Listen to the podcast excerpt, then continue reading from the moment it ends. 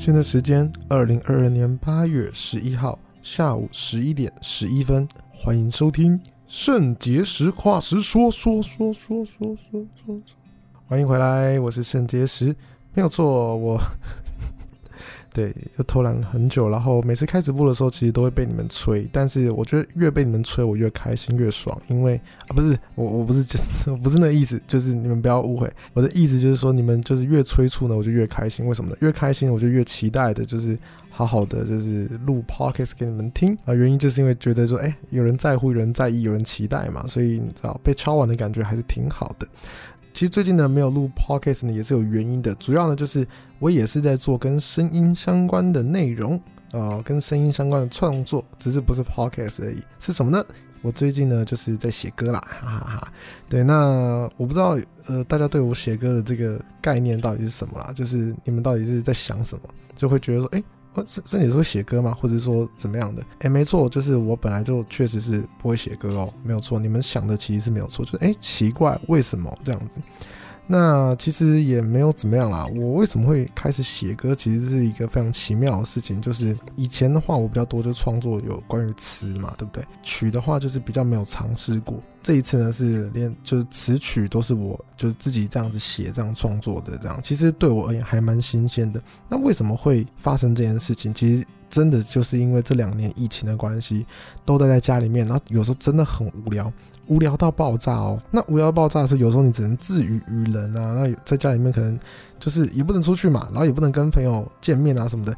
虽然说那段期间有时候我还会跟朋友就是 FaceTime，然后就是可以看到远距离看。看着大家，然后聊天这样子，可是其实就难免就有一种滋味的感觉嘛，就是没有办法满足于我吧，所以那时候我就有点无聊，然后就在家里面就是喝喝酒啊或什么的，没有？就喝酒，你知道喝到一个程度，那个程度就是说你完全你没有到挂，你没有到就是失去意识或者是怎么样，就是不舒服那种，没有，你开心呐、啊，你正在嗨，哦，你脑中就会有开始有很多那种莫名其妙的一些想法，然后就想说，哎。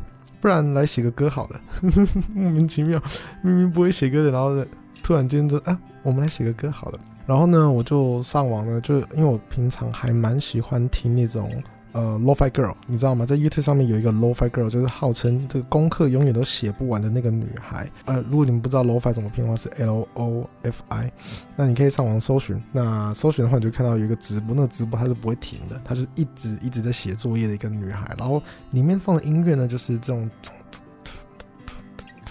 它就是会有一些节奏，然后会有一些重拍，但是呢，它都是蛮轻的这种感觉，会让你觉得说，哎，加上一点 piano，就是钢琴啊，或者是什么一种很飘渺的感觉，你知道吗？就让我觉得说那个意境让我觉得很喜欢。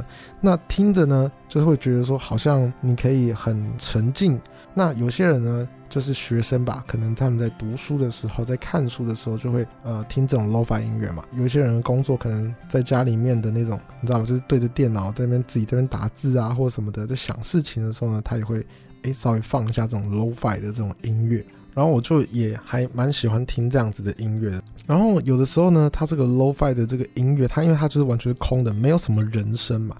那有的时候我就会脑洞大开的，就是一边喝酒嘛，然后一边就想说，那不然我来帮他填起来好了，就是填人声进去，所以我就会乱填这样子，然后乱哼哼唱唱，就跟着这个节奏跟旋旋律这样子。这个时候就是好像莫名其妙吧，就有一个跟朋友聊天，然后聊到的时候，那个朋友就说，哎，其实这样子就是写曲了。我说，嗯，这样子就是写曲了吗？他说，对啊，就是因为这个这个旋律就是你自己写出来的，你就是听着这个节奏。这个速度，这个节奏，然后可能那样子的和弦，可是它的这个旋律，它的曲的人声的这个旋律呢，是你自己自创出来的哦，你自己哼出来的。那其实这个呢，某种程度就是一种写曲的方式。我说哦，是哦，哇，那如果是这样子的话，我好像还可以去多多尝试这样。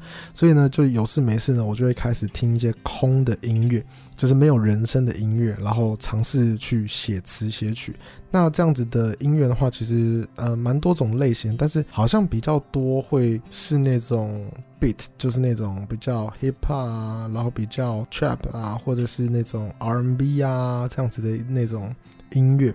那我就哎，在上网络上面，我就会听很多这种，然后就开始写写写写哦，大概是这样子的一个概念的。那就这样子莫名其妙的就写了几首歌这样子，然后就默默的我就有一种感觉，就觉得哎、其实既然都已经写了，你懂吗？就是写了之后，然后好像一直把它放在电脑里面也怪怪的，所以那不如就好好的来给它发表出来吧。这个时候突然间就有一个另外一个朋友吧，那个时候后来已经开始有点解禁了，这样子，所以已经可以跟朋友见面了。然后那时候吃饭聊天的时候，我就说，哎，我可能会想要出我的音乐。那那个我那个朋友呢，他是做音乐制作公司的，他就说，哎，那你是会想要出专辑吗？还是单曲？我说，嗯，没有，没有那个想法。我想说，可能一个月就放个一首歌这样子，慢慢做，慢慢慢慢用这样子。因为我我其实没有压力，我没有经济上面的压力，然后我也没有呃出片的压力什么的，所以我觉得可以慢慢来做这件事情。就我觉得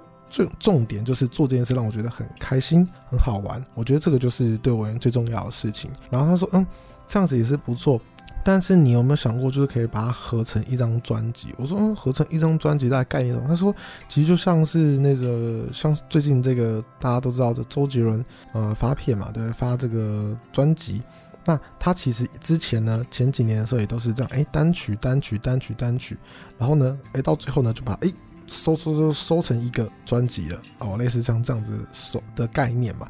他说，其实现在的话，还蛮多人也会呃想要往这个方向去走的，你可以参考看看。我就说，哎，好哎，好像还不错，所以我就哦，OK，好，我就来吧，我就来来来搞了。我就想说，一个月啊、这样子发一支音乐或者两支音乐，然后可能连着 MV 一起，然后到年底就是十二月之前呢，哎，我就默默的已经有了一张十首歌的这个呃这个专辑了，这样子。然后我觉得这样子好像也是蛮酷的，所以我就这次呢，就是正式跟大家宣布说，哎，我会发。专辑这样子，哦，那其实呢，但不是十首歌全部发出来。为什么不要全部呃一次发出来？你知道为什么吗？因为如果你这样子的话，那这个注大家注意力会有点分散。那当然一定会有不同的操作方式，一定会有人可以操作的很好。可是你看这个大家现在呃音乐圈吧，就是可能国内外，他们其实慢慢的也会转向用这样子的一种方式，可能单曲单曲的方式。那这样的话，可能在资源上面啦，或者是说呃资源可能是指这个他们音乐制作公司或经纪公司哦，又或者是说媒体资源，又或者是说这个像那个那个什么 Spotify 啊、KBox 啊这些线上平台，他们不是都会有那种。banner 嘛，对不对？就是会有一个一个版面，有没有？那你就可以把它去有效的集中、集中、集中。那这样子的话呢，其实我觉得可以让大家也可以比较聚焦一点点。你看，像那个时候周杰伦出那个 Mojito，对不对？那分给我的爱人来一杯 Mojito，哦，那感觉有没有？不会被其他的就是其他首歌来去做比较。啊，虽然说我这个举例是有点烂啊，因为周杰伦无论出什么都会被自己原本的作品拿来做比较，然后。一直在想说他到底有没有江郎才尽呢，或什么的没有？对，这个例子是有点烂，不过你们大家理解我的意思就可以了，就是会会容易聚焦，所以我说哦，这样子好像也不错，而且我自己也不会有那么大的压力，想说哦，一次要把这个一张专辑全部都弄完，那其实压力也是很大。诶，之前我那个应该是二零一八吧，二零一八出了不是出了一张专辑嘛，我个人专辑，然后是人生大爆炸嘛，里面哦。才六首歌，我就快被搞到一个头两个大，而且我在里面那个幕后的工作角色还没有那么多的情况之下，那你知道，如果十首歌全部都我词曲这样子做，然后可能兼这个某某个部分的制作人哦，某部分而已，我不是说我是音乐制作人哦，不是，应该说自己做自己想要的那种音乐的那种音乐制作人，OK，制作人那个那个那个角度，好，那这样他十首歌会很辛苦。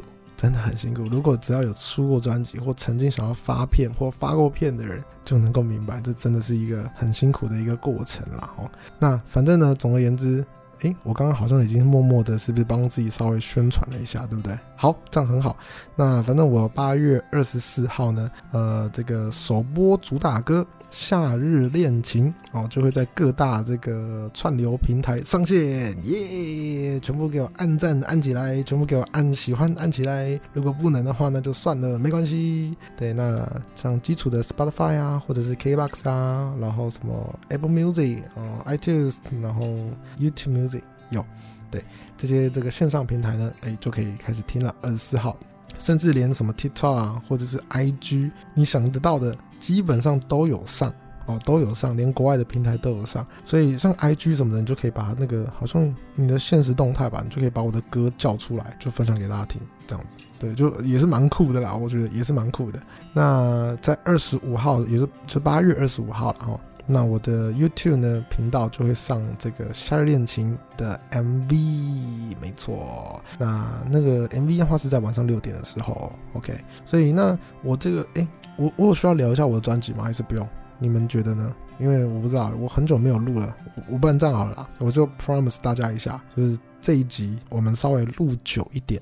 那当然，我稍微讲，先讲一下我的专辑概念是什么，然后后面我们还是好好的再聊一下我们最近发生的一些有趣的事情啊，或者是不可思议的事情，好不好？OK，好，那我先喝口水。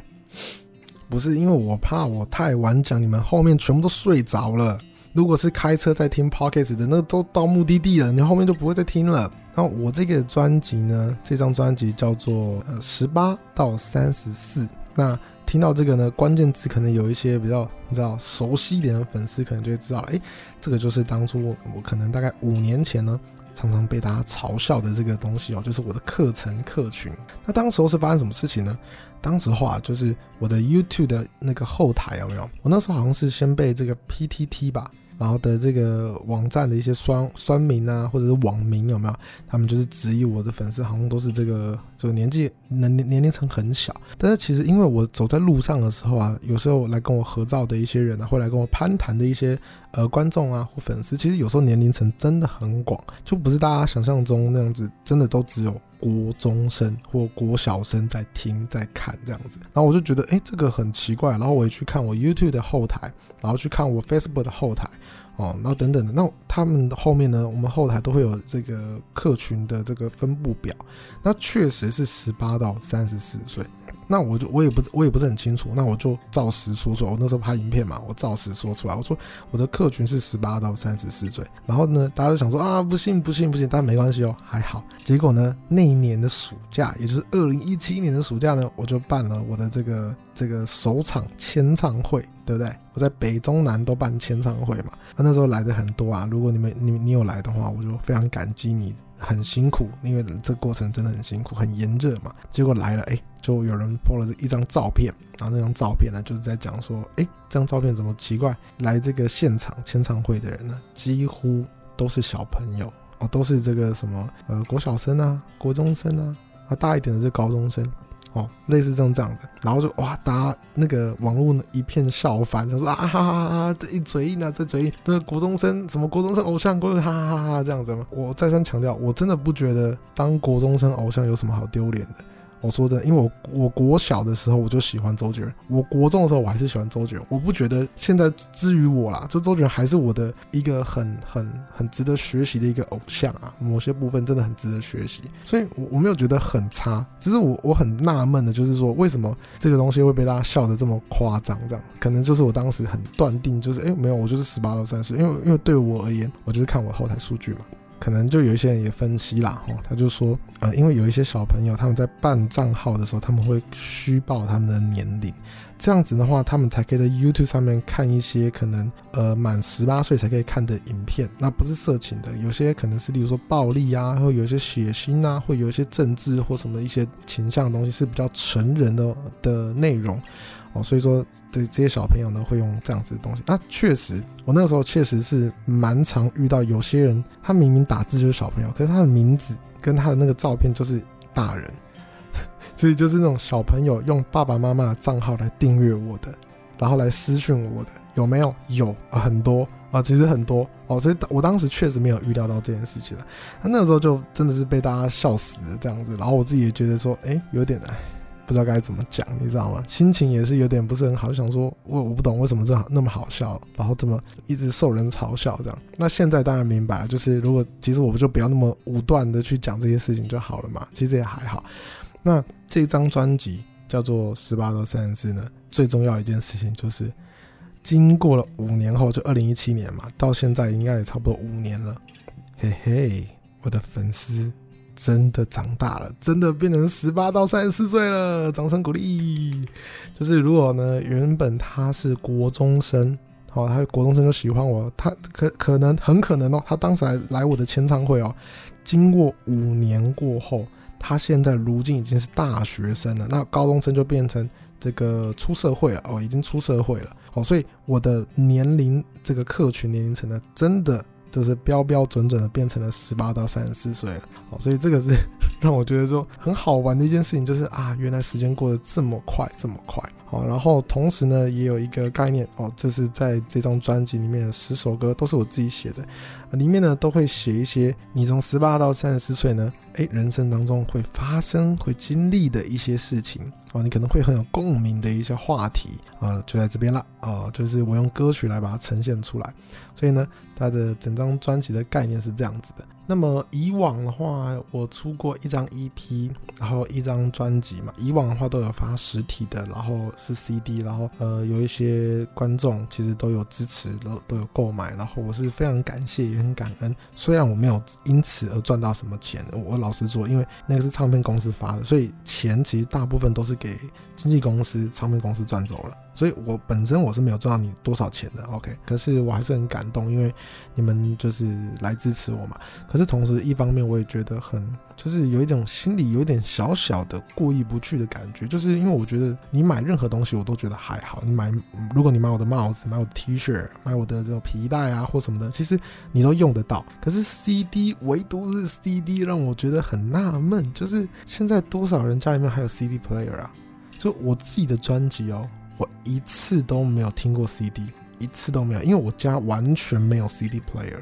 那我在想说，我都已经年纪比你们大了，就是比我的我的一些群众、我的一些观众粉丝年纪还要大了，连我都我家都没有 CD player，搞不好你们家也没有，你知道吗？但是你们就为了支持我，可能为了收藏啊，为了里面可能有一些这个照片啊，然后可能为了给我签名哦，然后所以说帮我买了这个我的专辑、我的 EP。那我还是很感，还是很感激，还是很感谢，只是会觉得说，哎，会不会有点浪费钱？我想说，如果能够买别的东西也，也也很好，就是用得到的东西啦，你懂我意思吗？所以我就是抱持着这样子的想法，所以我才想说，好，那如果是这样的话，我我觉得这次。我不出 CD 了。那原本我是确实是有想说，要不然我出别的东西啊什么的。我觉得没关系，别的东西都是别的东西，我都不管。那个就是周边嘛，对不对？很多这个艺人啊，或者是歌手啊，或者是这个网红 YouTuber 都会出周边吧，对不对？所以现在这个已经是一个很普遍的事情了。OK，但我觉得周边归周边，我觉得这张专辑就是这张专辑，我们把它分开来。那这张专辑呢，就是我会这个数位发行。那也就是说，哦，就是你们想要买这个实体专辑呢，啊，实体的这个这个收藏啊等等的，是没有办法的，不会卖，哦，也买不到，然后也也不会收你的钱啊。这张专辑就是免费让大家来来听的，啊，那我觉得也某种程度吧，是我觉得。对于呃，到现在哦，还在支持我的这个观众啊，我的粉丝，对我而言是很感动、很感动、很开心的，就是很感谢有你们，呃，一直这样子支持我。虽然说在这段期间，这五年间其实也发生很多事情，然后我的出片量其实也不如从前，然后甚至呃，到近期其实是。基本是完全不出片了。你可以，你也可以说，哎，我你已经不是一个 YouTuber 了，圣结石。我会坦诚，这段时这这段时间，我确实已经不算是一个合格的 YouTuber 了，因为我确实在休息。OK，但是还是有很多人哦对我不离不弃啊，那这让我很感动的。所以这张专辑呢，就是献给这些。我的观众，我的粉丝，然后真的都有不离不弃的这些人，那是免费给你们听的啦，你们就开心呢，你们就听啊，不开心就还是听，哈哈，对对对，就是当做一个小小的礼物啦。那我觉得礼物哦，就是，诶，我我自认为我一直以来都不是一个很懂得怎么送礼物的人，我我真的从小到大都是这样，我我我不知道诶，我就很不会送礼物啦。对，但我觉得这份礼物或许你们有可能会喜欢，因为我觉得不是只是用钱而已，就是发专辑、发片，其实要花很多钱。我相信很多人，有些人很有概念，甚至我在我的直播里面其实也有提到，你现在突然间你就是对着天呐喊说我要发十首歌，而且十首都要拍 MV 这样子，你就是喊了这一句话就好了。然后你要去运行，你要去做的时候，你会发现说这样算一算，呃，十首歌大概八百万。差不多，真的差不多。十首歌差不多八百，当然也有呃更花钱的嘛，哦，也有更省的做法，都都有。但是我讲的八百万真的是已经是一个平均值。那当然，一般人的话，可能这个很多歌手啦，他可能就只拍一支 MV 或三支 MV。我们算一个基础的，还是三支 MV 好了。十首歌，三支 MV 的话，基本你也是要花个嗯四百万左右。真的，真的，真的，发专辑是非常花钱的，我非常花钱。但是我觉得，如果只花，就是我刚刚讲的，回回过头来嘛，讲这个礼物的部分，就是我送你们这份礼物呢，如果只花钱呢，可能诶、有些人会觉得说，诶、你是不是在只是想用诶、用钱解决我，有点像是那种这个好像生日啊，或者什么样的一个节日的时候呢，然后男生就想说，诶、没关系啊，这个我买单或什么的，然后女生就觉得，诶、你就只是买单这一餐而已，就嗯，那没有心意啊，没你没有诚意，你知道吗？那份心思，通常我个人会觉得那女生蛮白目的，但没关系。就是我也明白了，就是他的想法只是想说，哎、谢谢你有这道这这付这一餐，这样有花钱很开心。但是呃，如果你有一份心思的话，会更好哦。所以我这份礼物非常心思，对，就是我呃里面的歌都是我自己写词写曲的。那在这中间其实花了很多的时间，也花了很多的心力在这里面，我的精神力哦都投入了在这个这个创作里面。啊，在这个歌曲里面，就如果就是希望你们会喜欢听啊，然后听了会觉得哦，有能够感受到我的一些某些地方的用心的话，我觉得那那我会觉得很开心。所以呃，对我而言，我是想要我个人啦，是想要送一份这个非常有心的啊，非常有诚意的一份礼物给我的观众，给我的粉丝，就是谢谢你们，就是报答你们，就是对我的就是不离不弃这样子。那希望你们会就是会感受得到，但如果没有感受到哈，那没关系，那就是我做的不好。好，那如果你觉得说，哎，没有出专辑才不是你这个回馈我们的最好的方式，你最好的回馈方式就是每天晚上六点给我准时发片什么的。哎，对不起，我就跟你讲了，我的策略不一定是正确的。从头到尾跟你讲，我是一个很不会送礼物的人，很有可能我送不到你的。点上送不到你的心里，我没有让没有办法让你感受到我的诚意，但是我绝对有诚意，我觉得有诚意，只是有可能你嗯不这么认为而已。OK，每日晚上六点发片啊，那个不可能，那没办法了，我已经老了，拍谁拍谁哈。那当年我二十六岁，现在我三十一岁，过完今年生日就三十二岁，我已经步入中年。那各位，哎呀。我刚刚讲了很多哦，如果剪一剪的话，应该可能有二十分钟都在讲我的专辑，那真的是不好意思啊，因为我真的最近都在忙这个，忙的算是我觉得没有到焦头烂额。但是真的还蛮耗我的心思的然哦，真的还蛮忙的，就是为了这张专辑啦。啊，反正总之，如果你们喜欢的话呢，就帮我分享出去。啊，如果不喜欢的话呢，就再多听几次，你就会喜欢了。啊，呃，如果你多听几次就变喜欢的话呢，那你还是会帮我分享啊，大概是这样子的。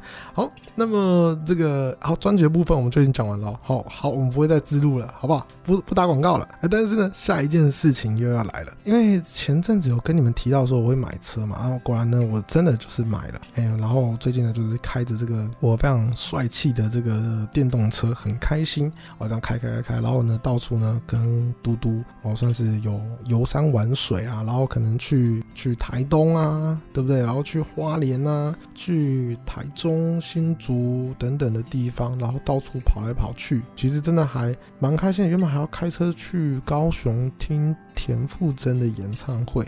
但是那个时候好像后来就是取消了吧，忘记什么原因就是取消了，所以就没有开到高雄了。对，然后到处开车的时候，我就觉得说哇，就是整个好像要打开了另外一个世界的感觉，你知道吗？因为以往我的我对于世界的认知，或者是对于交通的认知，其实就仅限于大众交通，或者是机车，或者是这个叫什么脚踏车这样子而已，就差不多了。这我真的没有。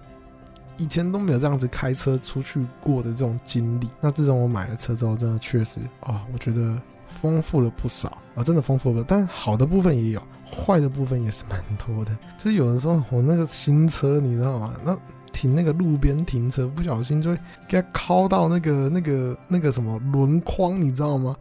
你知道靠到那一刻我心多碎吗？我想说啊，天哪！我心真的碎了，我的心真的受伤了，我真的受伤了，因为我第一次考到，我第一次刮到我的轮框，然后那时候我跟你讲哦，我就停完车之后，我整个人恍恍惚惚，眼睛瞳孔直接放大，就站在那边，然后一动也不动，傻眼，然后眼睛瞪大的就看着那个轮框，他说 怎么怎么怎 怎么会这样子？然后就是想说啊怎么会这样？真的心很慌，想说我我为什么会这样子？我后悔了，我是不是不应该买车啊？我刚如果稍微再注意一点的话，是不是就不会刮到那什么等等之类的？那没错，就是传说中的大。我知道有车的人一下一定会想要笑我，就是这就是传说中的新车症候群哦，就是新车弄到什么一点点，然后就觉得就是好像是一个天大的事情，然后会影响心情，一整天心情都不好。我那我那天就是这样子，然后后来呢？这个久了之后，其实就会发现说，因为我现在买了车之后，好像也差不多，也没几，也没多久，好像也差不多三个月、四个月左右而已吧。现在如果要是这个不小心刮到了，但刮到还是会心疼，不过刮到就哦，就就刮到了哦。我们现在已经这个新车赠送群少了很多，但还是有。然后很好笑啊，我老婆啊，她停车的时候啊，又莫名其妙的，她真的是，呃，是真的蛮天才的，她。开车技术比我好很多，真的。但是不知道为什么，有的时候他可能是比较容易粗心大意嘛，因为他可能技术比我好，所以他反而更容易粗心大意吧。他前面撞过，后面也撞过，我傻眼，我傻笑。就是他们，他是到底是怎样？嗯、呃，通常都是在停车的时候会发生这件事情。他前面的话，好像因为我们有包犀牛皮，然后他那时候就是下车，然后下车之后呢。他就哎、想说照惯例看一下车子的四周这种感觉哦，就是毕竟新车嘛，对。然后看了，哎、欸，奇怪，怎么会前面的那个车头怎么有个那个那个前保杆嘛？怎么会有一块那个犀牛皮卷起来了？哎、怎么会卷起来？哇，大事不妙！结果一仔细看，哇靠嘞！它刮到不知道是哪一边，你知道吗？好像已经不是前面的车，或者是前面的车，因为前面车本来就很算是破旧吧，就四处都是有刮痕的，所以已经看不出来到底是刮到哪边。但他是刮到自己的车，我们刮到自己的车，我不是在笑哎、欸，我是在哭，你知道吗？然后就要送烤漆这样子，但还好，就是烤漆是没有到太贵。就是还好啦，就是嗯，弄一下弄一下还可以接受，好像差不多烤漆差不多一万多块吧，或者是一万块，但是那个犀牛皮要再重包，所以还还要再加钱，就是你知道一直劳财伤命那种感觉，心情很不好哎、其实有的时候，然后还有他后面撞到的时候，好像更早之前那个时候好像什么在在我家停车场吧，然后他就。倒车的时候，哎、就撞到后面的柱子，我傻眼嘞！那个更夸张，好不好？那个不是烤漆的问题而已，你知道吗？那是整个保杆都要换掉。为什么？因为它是这个，好像是就是凹进去啊。因为我们的那个车子的材质是好像是铝合金吧，所以它就不太方便用那个钣金的。所以你送原厂的话，基本上就是整个直接帮你换掉，然后就是出险，就这么简单。短短四个月，各位亲亲朋好友们，我们算是多灾多难吧。那我当然也是不遑多让啦，就是我是没有撞到，我说实话，但是我真的就是刚刚讲，就我停路边停车那次，真的有刮到，我心情超差的。我那时候心情超级坏，我终于可以体会到，就是说为什么每次只要车祸，或者是说那种三宝的。或者是那种什么那种，反正跟交通安全有相关的影片或者是新闻内容啊，那新闻底下你知道吗？一堆人很疯狂，知道吗？啊，这不是骂得很夸张，什么是这样的？讲那么夸张，我那时候以前我都觉得说没什么感觉，我现在有感觉，我现在是真的是有感觉，现在真的有开车在路上的时候，我会觉得哦，其实。安全或者是什么东西，有些东西要注重、要注意的，真的很重要。但我是还是没有像那个大家在新闻底下那么严重、那么夸张啊，在那边谩骂。但是我心里面还是就会开始有感觉，我终于可以体会大家的这个这个用路人的一种感受跟感觉。因为有开车的关系啊，就前阵子我们还有去露营。然后那个露营呢，我那天那时候是我跟我老婆，然后还有鱼干，还有我们另外一个朋友，女生朋友，然后我们三四个人嘛，然后我们去那个新竹的山上，好像五峰乡吧，我们去上面露营。五峰乡算是露营还蛮有名的地方啊，就是因为它也，我觉得当时候吧，因为那时候好像几月啊？应该四五月吧，当时候还算是挺凉的，然后山上还有一点雾气，虽然说湿气是蛮湿的，可是其实有一种迷雾森林缭绕的感觉，算是蛮漂亮的。然后我们那时候去露营，然后那时候下了好大雨的，不过没有关系，因为鱼竿呢，他算是已经老手了，你知道吗？熟门熟路，所以呢，他那个时候就已经看了这个气象，说，哎，那时候可能是会下雨的，所以我们那时候是租的是有雨棚、有雨遮的这样子的那个露营地，这样子，然后我们就在那边啊，就是欣赏、享受。因为我不知道你们会有也会不会跟我有一样的这种感觉，我不确定，但我提出来，你们你们想想看，就你会不会有一种感觉，如果你在一个很安全的屋子里面。就例如在家里面好了，很舒服的家里面，又或者是你在你的车子里面啊，然后你就停着这样子，然后也不会烦躁，啊，你旁边也没什么车这样，然后天空突然下起好大雨，噗，呼，这样子有没有？好大雨下得很大，然后你就听着那个那个有点像是哎哎那个什么 S M R 嘛那种感觉，就是声音，你知道吗？然后就是哎开始也觉得有点疗愈，它除了有点疗愈以外呢。你开始会有一种心情有点很好的感觉，我不知道为什么我开始心情好，那这个感觉是很特别的，因为为什么突然间下雨心情好？因为平常不会，但是因为你在一个很安全，而且你是干的哦，你是干的的一个状况，你的身体都是很干燥的这样，然后这这一场灾难仿佛与你无关，然后就突然间会有一种很安全感，然后很开心、幸福的感觉。我不知道你们会不会有类似这样子的感觉，因为我有发现，我有跟一些朋友提过，当我提了之后，他们说：“哎，哎，哎，对耶，他们好像有类似的感觉，就是会觉得，哎，好像蛮舒服的，蛮开心的。”我有发现我有这种感觉过。我最早发现好像是我在别人的车子里面，好像就副驾还是什么之类的，然后外面突然下起好大的雨，然后旁边的机车都在避雨，突然间就是赶快那个天。桥底下还是靠边，对不对？赶快那个翻翻翻翻，拿那个雨衣出来，然后这边穿，这边套嘛。有一些那个没有带雨衣的嘛，哇，就是全身都湿哒哒的，然后直接这样冲了，不管了，先冲回家了那种感觉。然后就看他们那些人，然后再看看我自己，再看看我我自己，呃，我们车子的这个同车人，然后我们就是身体就是很很干燥，很舒服。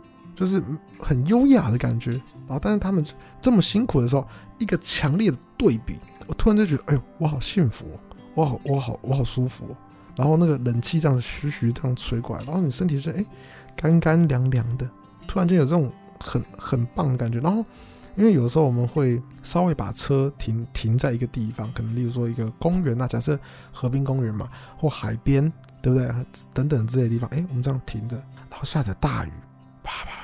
然后那个那个声音有没有滴滴滴滴滴打在车子上面的声音，雨滴打在车子的声音，然后我们可以看到那个挡那个玻璃嘛，前面那块这个玻璃就哒哒哒哒哒，然后在洗那个洗那个那个玻璃一样的，然后看那个水流水流的感觉，他觉得哦天哪，好疗愈哦，就觉得哎很开心的感觉。我不知道你们会不会有这种感觉，我是会有，我是会有。然后我们那时候在露营的时候就遇到这个一场大雨，但是。遇到一场大雨也没有关系，也没有关系，因为我们我们四个人反而都觉得哎还挺疗愈的，因为我们并没有因此的就是淋成一个落汤鸡嘛，然后就觉得哎还蛮开心，然后当时候我们也带了很多吃的，然后我们就哇一直狂吃猛吃，然后喝一点酒，然后聊天什么的就很开心，然后放点音乐啊什么的，因为我们那时候平日去的，所以。那一个营区好像就没有别人，只有我们而已，所以有点像我们包了整个营区的感觉。那心情很好啊，就很舒服的，很放松，就是哎、享受一下这个森林当中的这个芬多精，对不对？然后这个跟这个山林为伍的感觉哦，还蛮不错的。然后就很棒啊。然后慢慢的就到了晚上，那晚上呢，哎、就是这个雨嘛，有时候时大时小嘛，对不对？那到了晚上之后呢，哎，然后 OK 了可以开始吃晚餐了。我们开始从煮火锅，然后有有人带了这个还蛮不错的一个火锅汤底。或者说，嗯，OK 啊，我们大家吃火锅什么啊，又是一个很棒的夜晚吧，对不对？正当你这样想的时候，那就错了，因为为什么呢？就到了晚上的时候呢，我们大家的煮火锅啊。那个火锅在那边帮我想啊，好香哦，对不对？我们在那边吃，不亦乐乎，喝一点这个那个红酒、白酒，我们大家很开心的聊天，放点音乐什么的。然后我老婆还在那边切哈密瓜哦，切点水果给大家吃什么的，非常棒的一个夜晚。就在此时，天空突然下起了雨，啪啪啪啪啪啪啪啪啪啪，然后就突然下了很大很大的雨。然后呢，我们想说，哎，也没关系啊，下雨又怎么样？我们是有雨遮的嘛，而且雨遮的这个范围很大，我们基本上是完全不会淋到雨的，不会飘飘雨飘进来这样子嘛。然后就还好，哎，但突然间奇怪，那个我们那个有有买那种灯光嘛，就是那种露营的那种提灯啊，或者那种闪灯、串灯那种嘛。哎，突然间，哎，有一些影子在闪。个、两个、三个、四个、五个，我说，哎，这什么东西呢？哎，一看，哎，可能是虫吧，就是山上有虫，也算是蛮正常的，而且有有时候会趋光嘛，哦，然后我说啊，蛮正常的，就一个、两个、三个、四个、五个、六个、七个、八个、一百、一百个、两百只、两百只、三百只、四百只、五百只、六百只、七百只、一千只、两千只、三千只、四千只，没有错，很夸张，真的很夸张。那个虫呢，我后来已经知道叫什么名字，好像叫大水蚂蚁。你们知道，它虽然说叫做蚂蚁，但是它其实长翅膀的，它是长了两只翅膀的那种那种蚂蚁。然后蚂那蚂蚁非常肥，非常大，很像白蚁，但是比白蚁还要大只很多。哦，它初估的好像大概我我猜不知道不知道有没有两两公分左右啦，我是差不多两公分一只，差不多这么大。诶，两公分吗？好像。有的是三公分哦，应该是三两三公分了哦，一只到两三公分。然后呢，因为你还记不记得我刚刚说整个营区只有我们，对不对？所以换句话说，没有任何别人了，也没有任何其他灯光了。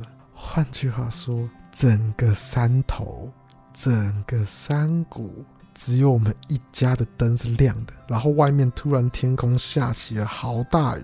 那情况下，在外面正在飞的这些蚊虫，呃，这些这个虫，大水蚂蚁，他们会不会想要躲雨？会，对不对？那他们想要躲雨的时候，他们会往哪里走？往这个山谷，这整个山头唯一亮的一个地方，而且还有雨遮，兄弟们冲啊！不不不不不，超夸张！瞬间，我们那个时候那个。那是我这辈子遇过最多虫、最多虫的时候，就是伸手快有点不见五指，就是被涌满了，你知道吗？然后我们嘴巴不太能张开来，因为张开来的话可能不小心吃到那个蚂蚁。然后我们伸双手在不断的乱挥啊啊，啊，怎么办？是不是？然后我们的火锅我们啪啪啪啪啪啪，那个那个大水蚂蚁啪啪啪啪啪，全部给我进去煮火锅，你知道吗？煮火锅，然后刚刚那个水果啪啪啪就进去，然后我们的那个倒的那个红酒、白酒的那个杯子啪啪啪啪，然后不管，然后什么冰箱啦，然后什么什么帐篷啦，噼里啪啦的，只要你你没有关的，只要你没有关起来的，甚至你稍微已经掩盖起来，或者是你有盖但是没有盖的那么完全，就是有一点缝隙的，例如说在冰食材的一些一些这个行动式、移动式的冰箱啊，或者是你这个一袋一袋的袋子有没有？它全部都全部钻去啪啪啪。全部都是瞬间，那个场面、那个场景，我真的突然间想到那种丧尸电影，就是那种非常多丧尸在那边爬爬城墙的那个，我忘记那个叫什么。我知道那个电影的话，再帮我再再跟我讲一下，好像叫什么“末日丧尸”还是什么噼里啪的，忘记。突然间真的很像是那种末日电影，然后整个山谷也就只有我们一家而已。我们想要求救，也不知道跟谁求救，任由那些蚂蚁。那些大水蚂蚁，记住，我现在讲的不是什么什么那种小小的那种蚂蚁，不要再跟人家开玩笑了。我刚刚讲的蚂蚁是什么？两三公分，有翅膀会飞的大水蚂蚁，你们懂那种感觉？啪啪啪啪啪，一堆虫，一堆蚂蚁就飞在你脸上，然后飞在你的帽子里面，钻在钻进你的帽子里面，在你的头发里面，在你的衣服里面，在你的口袋里面，在你的 anything，全部，他们都要占据。非常可怕，非常非常的惊人，而我老婆非常开心，非常安稳、幸福、幸运的在帐篷睡觉。为什么呢？因为她那个时候喝了一点这个白酒之后，想说啊，好，我有点累了，我先去稍微休息一下。他真的去休息一下，他等下晚点还要醒来，这样子，他说睡。所以他当时候呢，就进了我的帐，我们两个的帐篷。然后把那个那个拉链有没有给它拉起来了？所以呢，整个整个那个帐篷里面呢，只有我们的帐篷是完全干净、没有受污染的。而我老婆呢，就在那边安安稳稳的睡觉。那我们外面怎么啊？怎么怎么怎么了？你去啊！你去啊！然后再做一些什么因应措施，你知道吗？就是你知道，虽然说都是虫，但我我真的就是还是要得做做一些那种因应措施啊，你知道吗？就是那种什么，然后我们就拿什么什么水桶，然后装水，然后放在那个什么灯的底下，这样子的话，他们就会聚光，对不对？吸光就是趋光过来之后，然后掉进那个水桶里面什么的，那确实很有用哦。那个水桶是，你知道吗？你们在那个学校里面啊，打扫的时候会用到那种橘色超级大的那种那种垃圾桶，你们知道吧？橘色的那种很大的，你你就想象那个最大的。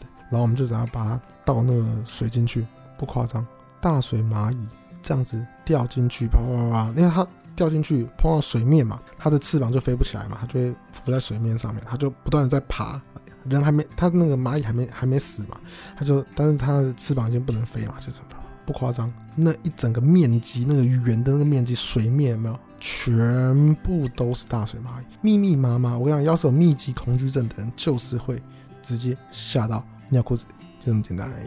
这次的露营是我跟我老婆第一次，除了就是那种学校隔宿露营以外，就是第一次跟朋友出来露营，我们就遇到这个非常有趣、非常好玩的一个事情——大水蚂蚁。好，那当然了，我们当时候的那些餐点啊，哦，那些也都毁了。这就是我们遇到这个在露营啊，非常特别、特别、特别、特别、特别的事情。那讲到这个车子啊，哦，其实我觉得又要再次这个老话哦，老话常谈的啦，这个大家都听过了，就是真的是呃，千万不要酒驾哦，这个开车不喝酒，喝酒真的不开车，这真的是老话了，大家都讲到腻了，但是还是会不小心会犯了。哎，怎么说呢？话说啊，这个上个月啊，好像七月的时候了啊，我跟我老婆，然后我还有我们一些朋友。我们去一个一零一个一个地方，一个餐厅吧，我们去吃饭。那那天其实是有一个 event，算是有一个活动嘛，哦，算是有一个活动。但这个活动呢，就是要做的事情就是吃饭啊。吃饭呢，我们会有喝酒这样子，然后我们就喝酒，哦，但很开心这样子。那喝得很开心哦，很舒服啊，很棒。这个就结束了之后呢，我们就下楼了。下楼之后呢，我们就问说，哎，现在是要怎么样呢？是要散了吗？还是要有续摊？对不对？要有下一摊吗？然后原本是想说要散了。然后我们那个有一位男生朋友啊，哦，他是这个美国人，然后他就说，哎，那他就想要去牵他的机车，想要骑车回家。然后我跟我老婆就互相看了彼此一眼，我说，呃，然后我们就说，哎，哎，等等等等等，你你你是骑车过来的吗？他说，对，我是骑车过来。我都，我们就说，呃呃，可是这样不好吧？我们刚有喝酒。而且我们刚其实喝的不是那种什么一罐啤酒那种，你知道吗？就是我们喝的是 whisky，是真的有喝，然后喝了好几杯的 whisky 那种。所以我的判断是，虽然没有醉，或者是还在开心的状况，可是其实可能在神经啊、反应啊、大脑上面，其实真的是已经有不一样了啦。我觉得，所以我们就说，哎。你不用吧，就是你就把车停在这边啊，然后什么的，我们就就搭计程车回去啊什么的。因为其实说真的啊，你本来就知道要吃饭，然后你要你你你你你应该是不会想要骑车或开车过来。但如果你有这个做法的话，你可能要有因应的措施。OK，对，所以就讲我们就稍微劝一下这样。他他就说嗯，应该没没关系吧那种感觉。那。呃，跟大家提醒一下，就是其实有一些人可能不是那么熟，就是在美国的一些州啦，其实酒驾还蛮盛行的，那已经是一种文化了。因为毕竟他们地很大，所以他们其实要去朋友家或者要去酒吧，很多时候都要开车，就有一些郊区的地方什么的都要开车过去，喝喝喝喝完之后，然后再开车回家。其实真的很多时候是这样，所以对他们而言，对一些人而言啊，有一些。就是酒驾好像其实是一个很知道不应该这么做，或者是有危险，可是都还是会这么做的一件事情。OK，我先讲一个前提哈，这个前提就是已经讲完了。OK 哈，然后就是而而且我也没有针对全部的美国人，我说有一些，我没有针对每一个人哦，好，不要那边炎上我哦，我就说哎，不然这样好了，那我们再去下一团河。那因为我想说。我们去下一趟河，说真的，他就不会，你懂吗？他就不不可能骑车过去了。我们就说，我们就一起坐计程车过去。那我老婆还有另外一个朋友，女生朋友，他们两个就是啊有点累，他们就就各自散了这样子。然后我老婆就回家，然后我就说好，那我跟我这个男生朋友啊一起去呃另外一个酒吧，我们去喝酒，然后我们就一起做检测了啊，做做做。我们那时候我记得我们好像在东区吧，啊在东区的一个酒吧，我们在喝里面喝酒啊，因为里面呢也认识这个老板，然后一些员工，然后里面还有一些这个认识一些新朋友什么的，所以那时候就喝的也比较多。那确实，我们我那时候其实也是有点喝醉了啦。哦，我那时候有点喝醉了。好，那我就喝醉了。那我不知道他到底有没有醉，因为说真的，我这个朋友呢，他的酒量很好。就我自认为说，我可能是也没没没有比他厉害的那种那种感觉的。然后，但是因为他有一个特性，就是说他无论有没有喝醉，看起来是一个样子的。那他你看不出来他有喝醉。OK，这个其实很危险，这个是非常危险的一件事情。但是没办法，他就是你感受不出来他到底有喝醉还是没喝醉。然后那个时候我已经有点醉了，我记得那个时候好像已经喝到有点凌晨两点了，你知道吗？然后我也喝多了嘛，因为其实，在那种酒吧有时候那种不同的 cocktail，它的基酒都是不一样的，所以其实你是混酒喝的，你很很容易你就醉了这样子。好了，我没有要为我自己找借口了，反正我就烂了哈。然后我那时候就直接叫计程车。然后我就说，哎，那我先走了什么的，然后就走了。好，走了，然后我就回家了。下一段的这个记忆就从我起床开始，我就在床上嘛，然后一丝不苟，我就起来了。睁开眼睛之后，我就看到说，我全身，哎，哦，我全身都脱光了，然后那就代表我昨天有洗澡。然后我进来房间了，那就代表说我应该喝醉了，因为我平常没有睡房间，我平常是睡沙发，因为我老婆跟我平常。很长时间睡沙发，我们其实卧房真的很少睡，很少很少睡。但我觉得这是不好的事情，我想要调整这件事情，但没有办法。好，这不是这不重点，这不重点，重点就是说，然后我想说，哦，那我应该真的喝醉。然后我想说，突然间想不起来这个我是怎么回家的，然后我大概回家时间点，然后后面后半段的那个记忆我已经有点记不太清楚了。然后我就然后说，哎。到底是怎么样？我到底怎么回来的啊？什么那种感觉？这我就出去客厅嘛，然后我老婆就还在睡，然后突然间我老婆呢，这时候就接到了一个电话，然后这个电话呢是这个我跟这个男生，就我我昨天喝酒的那个男生嘛，跟这个共同朋友啦，然后另外一个男生，他就打过来，他过来说那个发生一些事情了，然后我们都吓到，什么事情？怎么怎么用那么神秘的感觉，你知道吗？就是不是不是也不是神秘，就是这么慎重的感觉。就他他很少那么那么慎重嘛，你知道？然后他就说，就是昨天我我我一直打给你，就是一他一直打给我老婆，然后我老婆有看到那个就是未接来电嘛，但是因为那个时候他打的时候已经是凌晨三点、四点、五点早上那种，我老婆没有那么早起，也没有那么晚睡，她就在睡觉嘛，她没有看到这样子。他说呃，昨天那个跟我喝酒的那个男生。他出车祸了，很严重，而且他酒驾。然后我们说啊，怎么会？怎么可能？他就说，昨天到底发生什么事情？到底你们后来是去哪边喝酒？然后我就因为我有有已经有点失忆了，但是我还记得是东区的哪一间酒吧。说我们在东区的哪一间酒吧啊？我们在那喝喝喝，然后我喝到两差不多，然后我就一直想。然后我后来就想说，哎，没有啊，我白痴，我就看我那个轿车记录，因为我都是轿车的，因为我怕我手机不见，所以轿车的话会还可以拿得回来。然后就看我轿车记录，哎，我这个轿车记录是凌晨两点，就代表说，对啊，我喝到两点，然后我就我就轿车就走了，我就跟他们大家 say 拜拜了这样子。然后他说，OK，他说跟我昨天跟我喝酒的那个男生啊，他怎么样你知道吗？很夸张，我们人在东区，不知道为什么，大约。凌晨四点左右的这段时间，他竟然骑机车自撞在高速公路上面。我忘记是哪一条高速公路，不好意思。但是，但是他在高速公路上骑机车哦，就是一般的机车，也不是重型机车，在高速公路，而且酒驾自撞，自己撞到那个那个围栏这样子有没有？然后撞得很严重，头也破了，手也断了，脚也断了，锁骨也断了。然后缝了好几针，然后在加护病房，很严重，非常严重的事情。然后我们两个看听到都吓死了，天哪，这是超级无敌有个严重的事情。你想，那是头破，然后开了两次刀，然后什么手也断了，脚也断了，然后什么锁骨也断。因为你们知道锁骨其实它是一个，如果我没记错啦，如果那个有有这方面专业的人，当然可以帮我补充一下啦。哈。我记得锁骨肩膀这边其实是一个非常坚固的。我记我记得在结构上面是非常坚固的，所以我们以前这个当兵的时候在学 CPR，每一个人都要学 CPR 的时候，我们就会哎，这个检查上方有无落物，左右有无来车哦，地面是否平坦，对，平坦好，然后我们就把它抬，我们就把它放平嘛，对不对？放平之后呢，我们就这个这个叫做压额抬顎，对不对？压额头抬下颚啊什么的，没有，我们会有一些东西嘛。那我们前面还会有一个什么？我们会拍拍这个人的肩膀，说：“哎，先生，先生，你怎么了？没事吧？”你会先拍他的肩膀。为什么拍肩膀？原因就是因为这已经是它能够断掉的地方哦，它结构上面算是最稳固的，它很不容易断掉了。我记得没有错的话，然后就拍肩。哎，先生，先生，你有没有事什么的？然后什么，请这位先生帮我打电话叫救护车，请另这位先生怎么帮我指引现场交通什么的？有没有？就是开始会有这些程序嘛，对不对？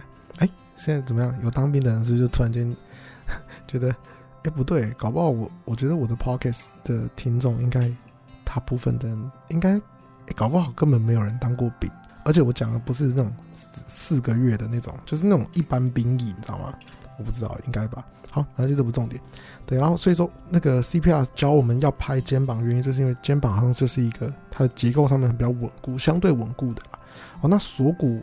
我记得也是非常稳固的，我们如果没有记错的话，那连锁骨都会断掉，那肯定非常严重，他撞得非常严重，而且重点是说，到底是为什么？Why Why？我们都已经在东区的酒吧喝了这么醉，为什么？为什么他还可以骑机车？机车在一零一耶，机车在一零一，你在东区，你为什么？你怎你你是怎么样？你是叫计程车还是怎么样？你为什么可以到了？一零一，然后再骑机车，然后再骑上高速公路自撞呢？我现在讲的时候，刚刚讲的时候，虽然说有在笑，好像是哎哎这样哎那种感觉，但不是，其实我是觉得非常严重，而且我也非常心疼，也非常惋惜，真的真的真的，我是很认真的在看待的。不过就叙述的时候，还是要希望让大家不要那么沉重嘛，你们能够理解吧？哈，还是解释一下，不然有些人可能会以为我很冷血。OK，然后我就说这一切都不可能，那很不可思议。然后我们就开始，我就我就开始那个打给我的那个昨天一起喝酒在那个那个酒吧的一些其他的朋友，这样子，哎，到底是发生什么事情啊？什么的？最后到底是怎么离开的或什么的？然后他们都说，因为这个我的我的朋友看起来很很没事，他感觉没有醉。他们后来呢，怎么样？又去了另外一个酒吧去继续喝酒。啊，就没有我了，我就没有我了，因为我那时候已经那个已经落干了啊，已经已经叫车回家了，然后他们就去另外一间酒吧。我说真的假的？哦，了解。那个时候，那你们去的那间酒吧是哪一间？然后他们就跟我讲哪一间。然后我想说，哎，这间很很耳熟。好，然后我就上那个 Google 搜寻，搜寻一地图一打开，胖信义路，对，在跟这个一零一同一条路。同一条路，而且甚至我可以这样讲，用走路的方式就可以走到一零一了。然后我就突然间，哦，懂了，我了解了，原来是这个原因。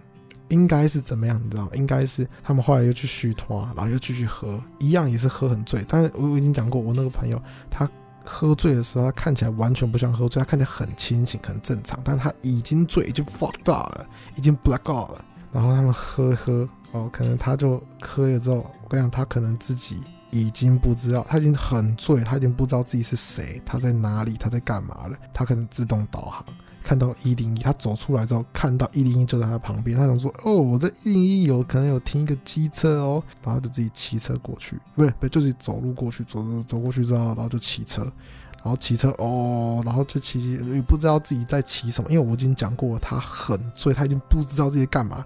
我敢说，甚至他可能当时候连自己在骑机车他都不知道，他也不知道自己在酒驾，你知道吗？非常夸张，他就骑骑骑到高速公路，胖，自撞，然后被人家发现，然后叫救护车把他救起来了。他后现在，因为现在已经时隔好像有一个月了。他人已经就是已经脱险了，他已经脱险了，因为他呃后来被那个那个进医院的时候，他们好像会强制做那个 PCR 这样子，就是检测这样子，然后因为他是阳性，所以他是有确诊那个 COVID，所以我们也不能去看他这样子，所以我到现在都还没有看过我这个朋友。但是都从从从这个侧面消息，还有他现在就是已经可以开始回讯息了。不过他，我有看好像有看过照片了，但我不知道，我忘记我从哪里看。他就是他一只手好像是就断掉了，就到处都是那种那种钢钉，那种很像那个奇异博士的那一集，你知道吗？第一集奇异博士都是钢钉这样的，我真的不知道该讲什么，真的是乐极生悲。原本是一个这么放这么。还放那么开心的一个夜晚，这么好玩的一个夜晚，就大家喝个酒，你知道几个朋友喝个酒聊天什么的，打屁在那边讲干话，哈哈哈，好好笑。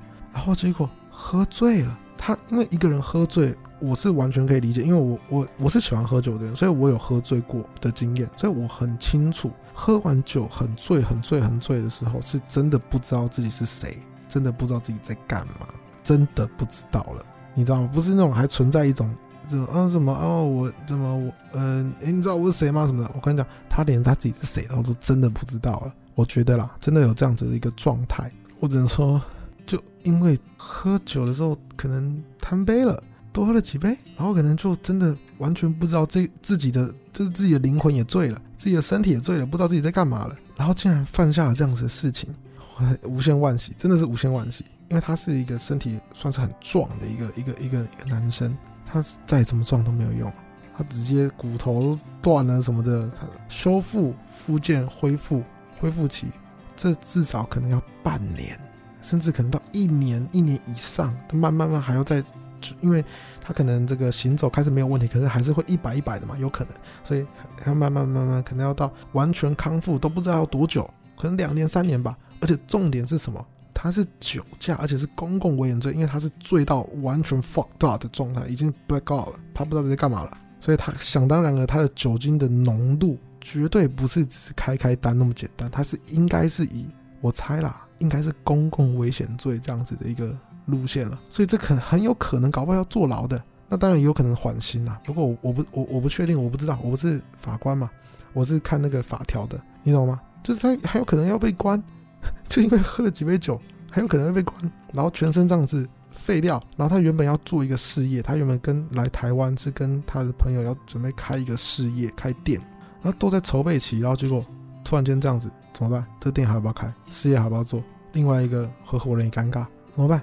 事业这样子了，健康没了。行动自由，你想想看到一个人整整个算是有点半残半残的角度我们？诶，不是说他真的残废，而是说他暂时性的、暂时性的，可能连大小便都没有办法自理，吃饭你都不晓得可不可以用手这样子好好的喂自己吃，洗澡看好能不能好好的洗个澡，好好的走动一下，没有办法，没有自由了。我刚刚讲什么？健康、事业、自由，因为为什么自由还包含什么？你有可能要进去关，对不对？那如果你没有进去关，那那恭喜。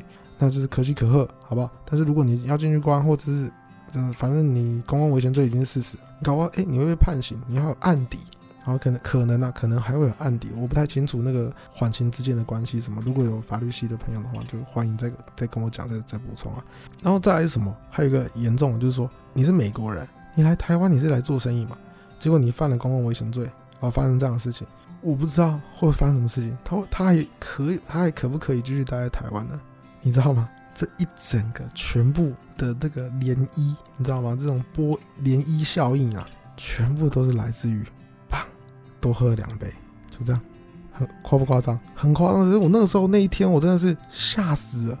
我那天心情非常不好，怎么会这样？到底为什么会这样？虽然说他他的命还在，哦，他命还在，我这已经非常可喜可贺了。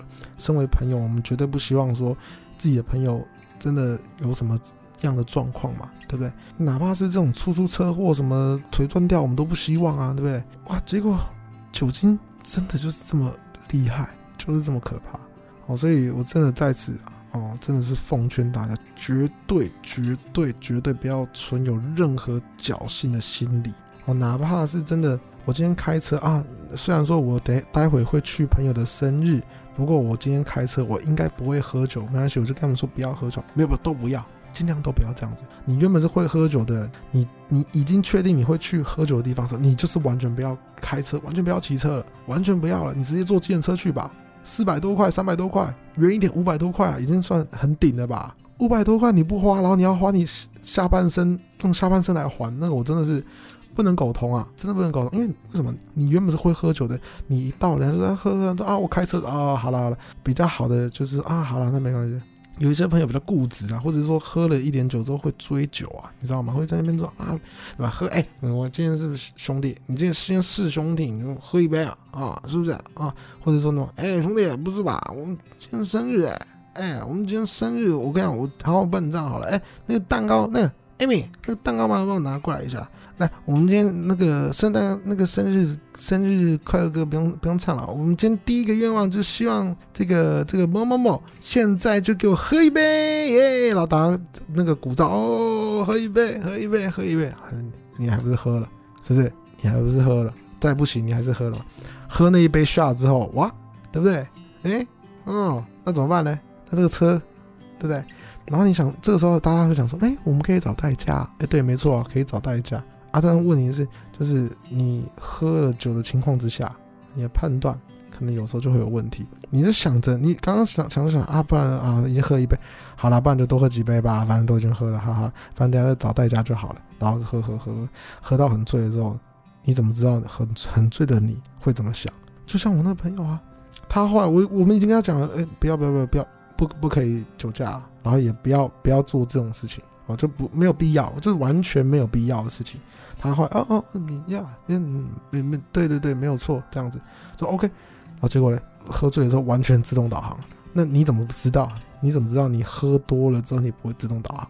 所以真的奉劝大家，真的不要心存侥幸。反正你今天会到那种会喝酒的地方，真的啊，直接连车都不要开了，直接坐坐电车了啦。啊，如果你会觉得说坐电车，哎，很贵，哎，圣姐你真的不知人间疾苦，哎，哎。那个电车三五百块也很贵，你来回三百块啦，来回这样子就六百块，你不要不知人间疾苦好不好？OK，那那嗯，我你如果你这样想，那我我也没没什么话好说，但我只能说，真的，那六百块绝对不值得你用下半辈子来还了、哦，这真的是绝对是不等价的，绝对是不等价的，好不好？我不是不知人间疾苦，我是为你们好啊。真的，我那个朋友这样子，我看了很心疼，非常非常心疼啊！因为他人是很好的一个人，真的，他平常他不是那种什么，你们想说，哎、不知道，哎，圣杰，你朋友酒驾，哎，你还讲那么多屁话干嘛？就你朋友就乐色啊，对？现在不是那种那个新闻底下有没有？他说那那酒驾就乐色啊，什么屁话的人骂的废话，你可以当然可以随便骂，你又不认识他，对不对？我认识他，我知道他是一个很好的人。我知道他他的个性是怎么样，他平常说话的方式、谈吐的方式，完全跟你们想象的什么八加九、什么噼啪什么完全不同，完全不是那种屁孩型的人，也不是那种就是看起来就是什么，反正就是什么很拍到顶啊，还是什么讲不听啊什么的，不是，这真的不是，他是一个很 nice 的人，很好的人，我跟我老婆都很喜欢这个朋友的，那结果，哇，对不对？现在这样子。我们是很心疼，所以我们也希，我也诚心希望我的观众啊，真的不要发生这样的事情，不要，千万不要发生这种事情哦。所以这个也是给大家最后的一个警警惕啦。啊。虽然呢、我是觉得我们现在，因为我目前录的时间是八十三分钟，也就是说快一个半小时了我现在已经录了一个半，那剪出来可能当然。嗯，maybe 呃一个一个小时多，一个小时十分钟之类的，我不知道啊。但我我是觉得你们现在差不多啦，大概八成以上的人也睡着了啦，或者是说那个开车的听的人到目的地也把它关掉了，那、啊、没关系，反正你返程的时候你再继续把它听完，就这么简单。这个我们是用血泪来这个孕育成故事，哦，这个激励人心，哦，启发人心的一些故事，拜托一下，麻烦大家真的要。多多多多多多多多注意啊！因为毕竟我们现在的我现在的客群啊，都是十八到三十四岁，好不好？真的真的真的，现在大家是会开车的人呢，不要开玩笑，会骑机车会开车的人了，好不好？所以真的，这是真的很有可能会发生的事情啊！我不太确定我我会不会为酒驾写一首歌，好，但 但是但我只能说就是很不希望这种事情发生。好，那今天呢？哎，我觉得我的在先前的 promise 应该算是有达成吧？你们觉得我有达成吗？我刚刚说了什么？我刚刚说，虽然我在我现在一直在讲我的专辑，然后感觉有在支路或什么的，但让我好好讲完，讲完之后，我 promise 你们。今天这一集会比较长，我会录比较长。我们后面好好的聊天。我们刚刚是不是有好好的聊天？我们今天刚刚讲了什么？对不对？我们刚刚说我的我在写歌嘛，然后又在发专辑嘛，买车的一些经验嘛，我们到处去玩嘛，然后发生很多不同的事情，擦撞啊，然后还有什么？然后遇到那个大水蚂蚁嘛，然后再就是我这个朋友严重的驾酒驾嘛。对，哎，刚刚再讲一个关于那个买车后后的那个故事，好不好？但这件事情其实已经有上新闻了，所以你可以上网搜寻一下肾结石车，好不好？你空格一下，你看就知道。就有一个那时候真的是傻眼的，我那时候在搜狗，就停车停在停在地下室吧，B one 这样子，然后我们就去上面，然后去吃那个早午餐啊，吃点早午餐，想浪漫一下吧，就是有一点那种你知道很 lazy 的感觉，刚吃完嘛，然后。我们就接到我朋友的电话，说我朋友刚好打来，我想说，嗯，发生什么事？一打过来就说，哎、欸，你那个你车子被撞。我说，哈，我车子被撞，莫名其妙，你怎么会知道？他傻眼。然后呢，我们就下去下楼，马上下楼，他果然就看到我旁边那个那个一个修理车，他开车技术可能可能是真的不好，因为他自己后来有坦坦诚说他开车技术很不好，他直接撞在我的副驾驶的这个。车门上面直接撞撞一个凹，哦，傻眼，我直接快晕倒。那其实这种事情，我觉得也就算了啦，就是也没什么好讲的。虽然说蛮不希望这种事情发生的啦，但但也没办法，就是保险赔一赔或什么的，好，那就好了。结果殊不知那个阿嬷竟然是不是也不是阿嬷了，对不起，我讲错了。那位大妈就很夸张，她竟然说什么，你知道吗？她说。哎呦，怎么这样啦？哎呦，你怎么停在？你干嘛停在我旁边呐？我想说 the fuck？你开车技术差，我可以接受。你不，你撞我车了，我也可以接受。因为我刚刚就说了，没办法嘛，大家都不希望这样。你讲这句话真的就不公道了，你知道吗？真不公道，非常莫名其妙。什么叫做我为什么要停在你旁边？你旁边有车位，而且我停的这个车位是我停的位置是非停的很好。我当时候我停，我是有 double check 说，哎，他的驾驶啊是可以开门的，然后什么的有没有都 check 的很好，然后我停的位置是非常标准，然后大家都很方便这样子，所以我是很确定我的位置是，呃，为什么？我们他撞我们的时候，我们人甚至都不在车上，所以完我们完全是零肇事啊，我们不可能是我们责任，你懂吗？我们是完完全全停在一个安全安全的这个停车格里面的。他这样讲这句话，我就觉得说你怎么，我不想要对。大妈讲什么难听的话，你知道？因为毕竟他们年纪也大了，他们有丰富的人生经历跟阅历，那某种程度也是让我我们这些晚辈啦，也是有一种敬意的，是有一种敬意的。可是我真的真的觉得，你不要讲这句话，就真的就没事。你讲这句话，真的会让让人觉得非常生气。我那时候我朋友嘛，就打电话那跟我讲的那个朋友。我们三个都觉得说，哦天哪，他讲那句话真的是差点没忍住，想要回嘴回过去，你知道吗？因为他就好像活在他自己的世界里面，就说，哎呀，你们，他感觉好像是像是大妈型的塞奈吗？还是说那种那种碎嘴，你知道吗？就是觉得自己可能讲话有点幽默或者什么的。你知道，大人有时候就开这种玩笑，就是自以为幽默的玩笑。算了，我我我或许常常有时候会这样子。你撞到人就算了，就是对不起，对不起，对不起就好。因为他撞撞到我们的是一个算是一个老夫妇吧，一个大哥和一个大妈这样子。啊，大哥他其实人还蛮客气的，看起来应该是六十多岁，他人很客气，然后说啊，一直一直跟我们对对不起，对不起，那个真的是不好意思什么的，这个我们会会负责，那个会有保险公司来负责什么的，不好意思，那我们就可以接受。因为虽然说哎被撞了，有一点。不太开心，但是我觉得哎、欸、可以接受，因为人家态度也很好，也不是他撞的啦。因为其实驾驶是那个大妈，他就那大妈讲这个，他说你干嘛停我旁边？说我说，这什么东西呀、他后来那个还讲了一个经典名，后来我们就报就报警了嘛，备案嘛，然后什么事开事故单啊，就一些正常流程在走。他最后我们要走的时候，他说：“哎呦，早知道就不要停在你旁边了，这样子哦，这么这么这么撞到一个什么，然后要付这么多钱什么的。”我想说呃什么，真的是你知道他就是，我都不知道该怎么讲，他就是想要讲一些他觉得很尴尬吧，就是他闯了祸，然后他想要缓解这尴尬，但是只是用了不对的方式，好不好？所以我们就是。